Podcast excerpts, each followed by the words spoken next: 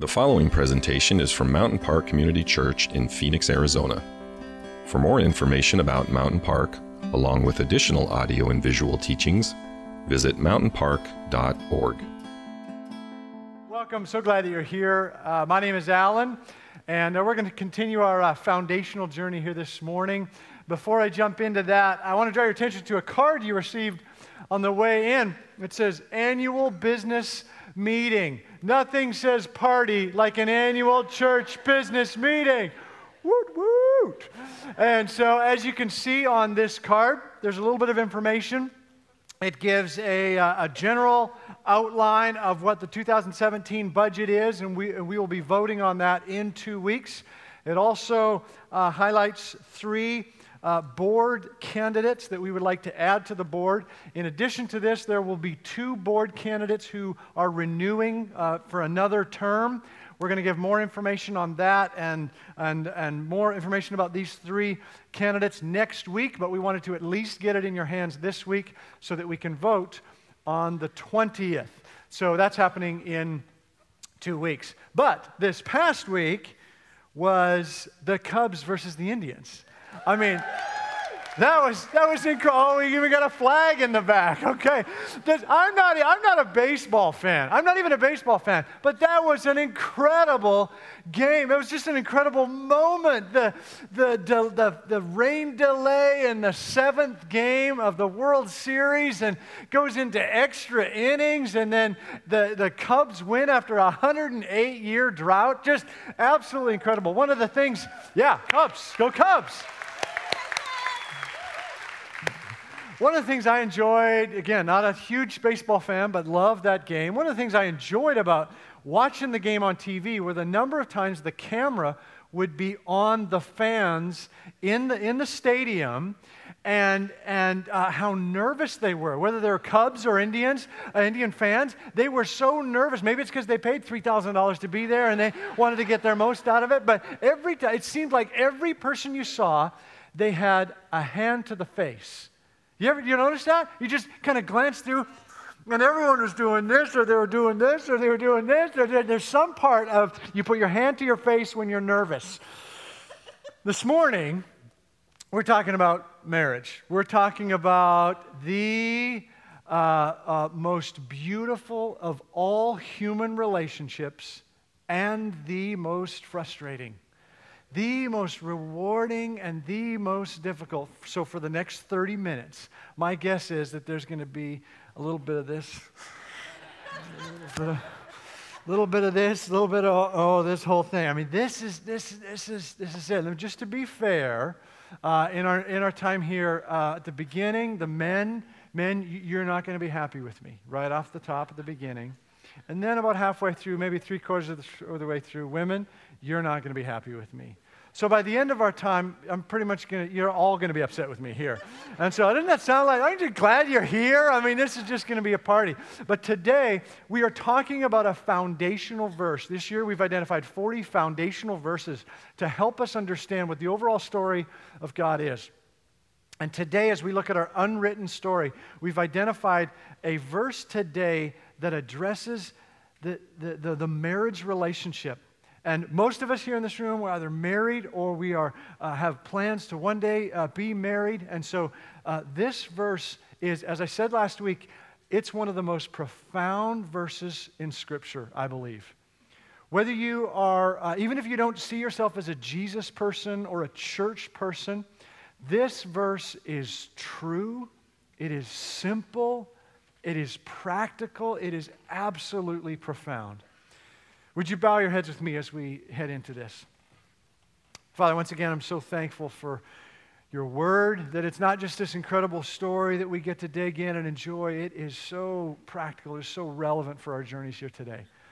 So, God, as we uh, look at our marriage relationships and consider a future marriage relationship, whatever that might look like for us here in this room, God, I'm so thankful that this is not just a regular conversation here. This is a moment with you. You are present here in this room, and we are looking at your word, the gift that you gave us so that we can understand how to love you better, how to love one another better. Would you bless our time here together? In Christ's name we pray. Amen. Okay, so men, let me, let me get started with you. And, and, and, uh, and here's the thing that you might not be that happy with me on. When we look at the marriage relationship and the struggles, that, that first of all, kind of the, where I want to get started with this is it's generally your fault. It's generally men's. Now, I heard a woo. Women, I'm, I'm, I'm not done yet. So just hold off on the woos. Uh, but just so men, that, and here's, here's what I mean by this is that I've been doing pastoral ministry for over 20 years. And so I have had many conversations with, with you, with people about marriage relationships. It is the number one thing that people want to come and talk with me about and process through, etc. Many, many, many conversations. And guess who I talk with the most? The wives. It's, it's, the, it's the wife. I mean, the vast majority of the time, it's the wife who comes in and says, I need to talk about this. I want to process this. And so she sits down, and I listen to her story.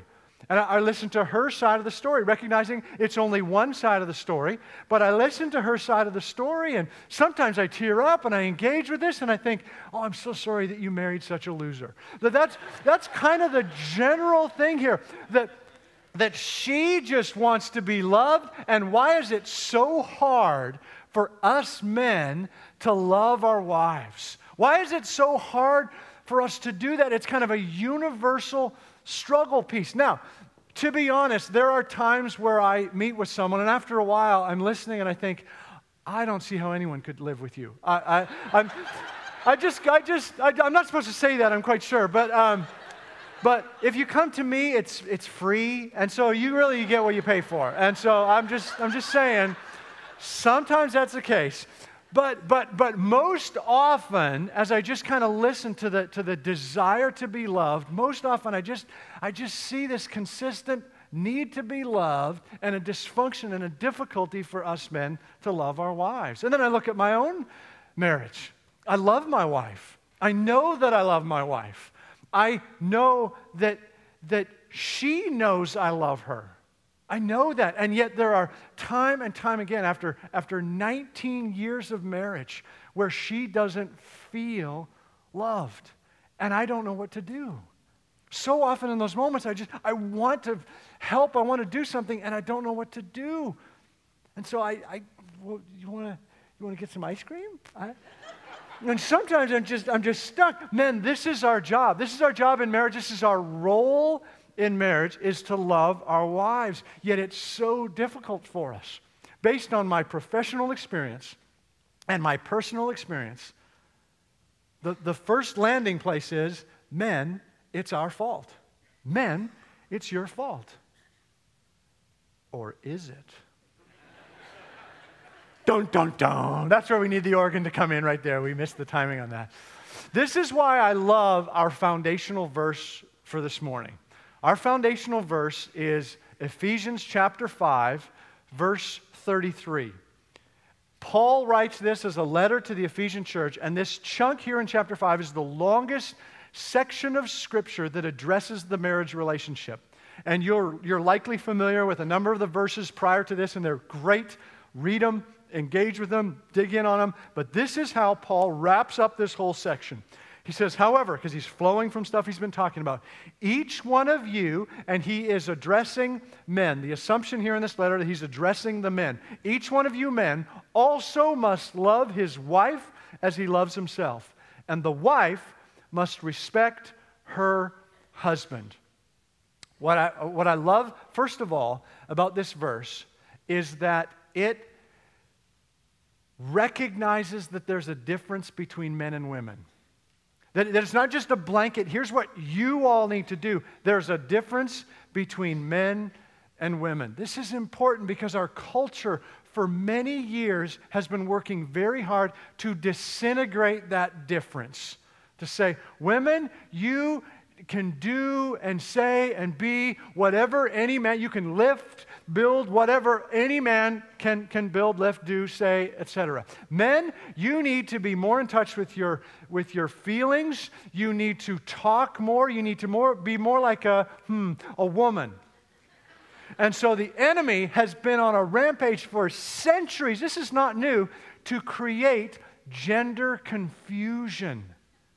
Now, I fully understand the importance of, of not treating a gender poorly. I mean, that's a terrific journey that humanity has been on. Don't treat a gender poorly, absolutely. But what's wrong with treating a gender differently? Poorly, bad, but differently. Paul here says, Husbands, love your wives. Wives, respect your husbands. There's a, a very intentional different word here because men and women are different. We have different needs, we have different ways of expressing our needs. A woman often at times, and again, this is the journey that often happens if a woman comes and meets with me, she says, she says, I want him to love me. I love him and I want him to love me more. Men don't say that. I mean, it's very rare that that is going to be the summary problem from the perspective of a man. He listens to her, knows that she's got some self image things that she's struggling with, and she's, she's nervous about her weight, etc. So he goes and on uh, their anniversary buys a dieting book and wraps it up and gives it to her. He's being thoughtful. He has listened to her.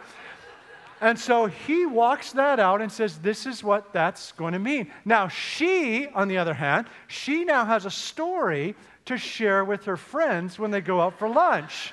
And let me just tell you, let me just tell you, women, this is one of our greatest fears as men that we are going to do something, say something, stumble into something so that we become the center story in your next gathering of women. That's one of our greatest fears. We are going to be the no, he didn't story when you gather together. It's absolutely one of our fears.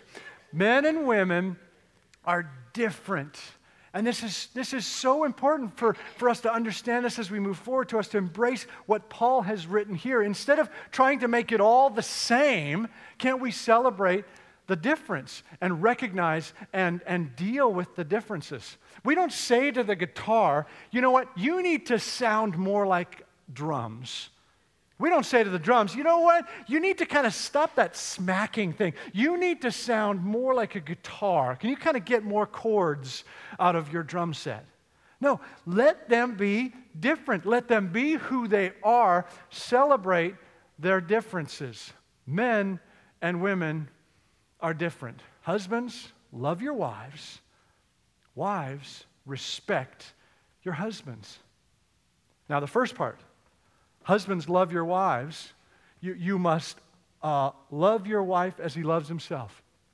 Typically, we get that one. I mean, we, we understand the overall concept.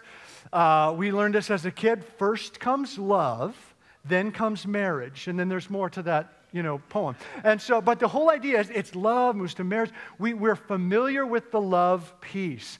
Men, we struggle with how to do that. Women, you struggle with communicating to us how to do that. There's an ongoing struggle, but we understand we're familiar with the word. We are, um, uh, it resonates with us. We, we get that one. But the respect piece, that's the one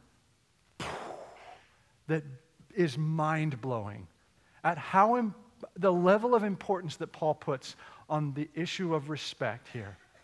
Yet in our culture, it's, it doesn't show up nearly as high as love.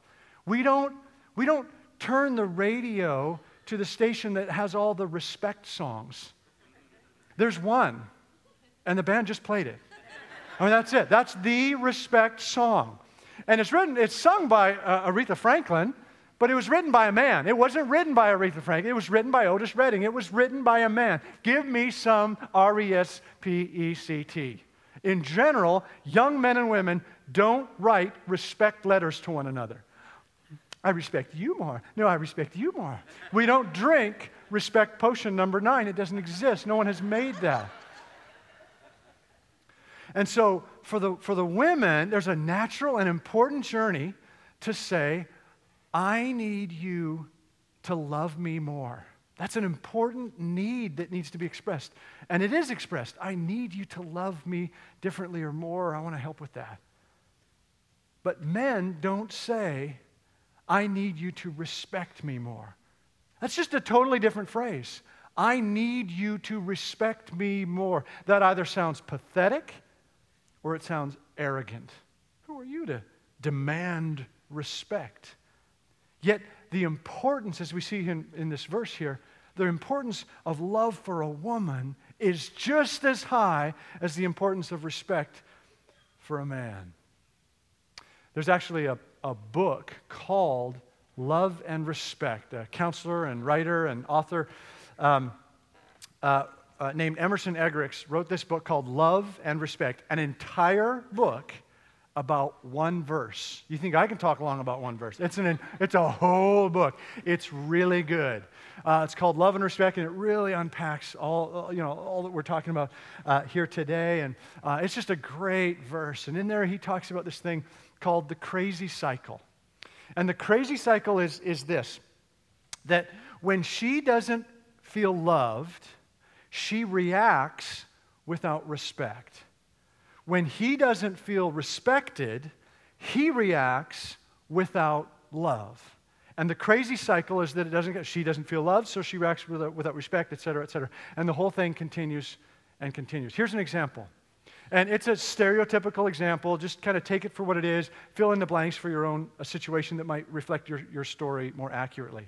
But let's say she, let's say uh, she is wanting to set up for dinner for the evening, and it's a value for the family to enjoy dinner together. And so she has worked hard, and the, she knows that the kids are home at a certain period of time, and we can do this together. We have an hour period of time as long as he's home from work on time, and she works hard and gets it all set up.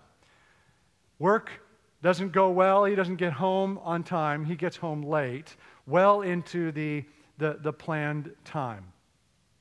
And, and he doesn't say anything. He just jumps in and he's so distracted and so confused and all that. She feels very unloved, very unloved by the response. And so she reacts by saying, You could have called. Why didn't you call? You could have called. And so here he is just, just stepping into the room and he feels attacked, he feels criticized, he feels disrespected there and instantly in that moment. And, and so he just says, You have no idea what happened at work today. You have no idea what happened in the last half hour of work that made me uh, late, that delayed me. You didn't ask, you didn't care about that, you just jump into that. And so that response makes her feel even more unloved. There's no apology in there. So she feels unloved, so she continues to act without respect, etc., etc. Oftentimes, we husbands, that, that we respond when we get in a conflict situation, oftentimes our response is to want to separate ourselves, is to want to give us some space, is just to say, I just need a minute. I need to go into my office. I need to go for a drive. I need to go into my cave. I need to go watch the game. I need to. Um, to work. I need to just, just stay at work for a while. I just need to work later. I get more, I get more out of that situation than I do at home. And it's just, it's just tricky. And we kind of want the whole thing to, uh, uh, to just kind of uh, uh, uh, fade away. And oftentimes, and this comes across as so unloving to our wives. And then oftentimes, uh, she responds by saying, Well, I, I want to fix you. I want to I wanna engage and kind of figure out what's going on. I want to identify for you what, what, what, what hurt me and what happened and what you need to do differently next time. I want to talk about it. That, that uh, uh, for him, criticizing equals contentment. That, that critique, and you know, we call it nagging or whatever, that, that criticism, it, it equals contentment. And it makes him want to say, I want to get some distance. I want to separate myself from the situation. And I, and I want more quiet. I don't want to talk about it. I want, to, I, want, I want you to be more quiet. And for her, silence equals disengaging. He's, he's, disengaging. And so it is so deeply wounding to have this desire to say, I, I want to separate, I want some space, I want to go over here and do something. It's incredibly wounding. And for, and for her, she wants to engage with it and, and counteract the silence and talk about it more. And so for her, in this crazy cycle, she wants to talk about it. She wants it there to be more words and more volume. He wants less words and less volume. And then the, the cycle continues over and over again. She wants it louder. He wants it quieter. She wants uh, now together. He wants a little bit of space. And the crazy cycle goes on and on and on. It's crazy. Imagine if you walked into a dark room, or if you saw someone walk into a dark room, but they found the light switch, and then they went click, click, and it doesn't work. The light doesn't come on. So they try again click, click. That's all normal. But if you watch someone go into a dark room and they go in and they go click, click, click, click, and then they go click, click, click, click, click, click, click, click, click, click, click, click, click, click, click, click, click, click, click,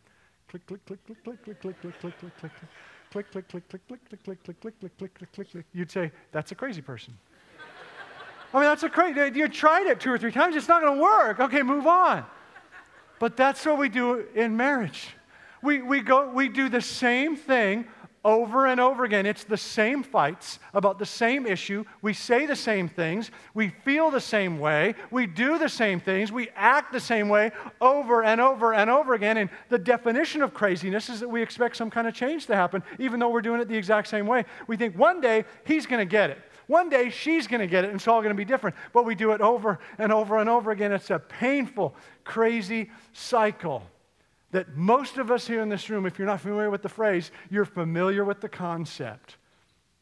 And the beauty is that Paul, 2,000 years ago, says here's a way to get off that cycle. Here's a way to stop that craziness. Husbands, love your wives. Here's specifically what it says. Each of you also must love his wife as he loves himself, and the wife must respect her husband. There's a very important word for both the men and for the women must. Must. And there's no confusion in the translation of this word here. Must. The way we get out of the crazy cycle is that one, hopefully both, but that one says, I will stop. I will love you even if I don't feel respected because I'm commanded to. I will respect you even if I don't feel loved because I'm commanded to. Here's what it looks like that, that his love, regardless of her respect, is going to stop the crazy cycle. Her respect, regardless of his love, is going to stop the crazy cycle. That that's, that's, that's how this thing stops. And again, it makes more sense with love, I think, than it does with respect. That love, we understand it to be unconditional. Love, real love, agape love, modeled by God in heaven, is that it is not conditional. It doesn't say, I will love you when, just as we sung about and what we talked about in worship is that God unconditionally loves us. That pours into the marriage. It's unconditional. It doesn't wait for you to do something first, it starts with love. But it's a little trickier sometimes on the respect piece because, women, let's be honest. How would you finish this sentence? I'll respect him when he what? When he deserves it. When he deserves it, when he's acting, when he, when he, when he loves me or whatever. But it's supposed to be unconditional too. It's supposed to be unconditional too. Wives, you're supposed to respect your husband even when you don't feel loved even when he is doing things that are disrespectful. Ouch. This is the one where you're mad at me. And I get that, but don't, don't be mad at me. Be mad at Paul. Because I didn't write it. These are not my words. Be mad at God who inspired Paul to write these words. I mean, this is, this is profound, this difference. And this is what makes this beautiful marriage relationship, it's what makes it so hard. Because there are no guarantees that when we step out in love or we step out in respect, there are no guarantees that the other person is going to do his or her other half of this journey. There's no guarantees on it. Love and respect are easy when you know the other person's going to respond well. It's easy to make efforts and do things when you know the other person is going to respond in loving and respectful ways. That's what dating is all about. And the first year of marriage. I mean, love and respect, they're all over the place. I mean, they are bouncing off the walls. You can't even see through the room because there's so much love and respect. You can't swat them away because there's so much love and respect. And uh, it's all over the place. It's beautiful. It's so easy and fun. Let me just tell you if you're dating and you, women, if you're dating and you don't respect the person you're with, don't marry him. Don't, don't continue the relationship. You may love him, You may enjoy him, you may think he's really cute. But if you don't respect him, you don't respect what he does, how he treats your parents, how he treats other people, if you don't respect him, you are not going to be loved the way you need to be loved, the way you want to be loved. Just walk away.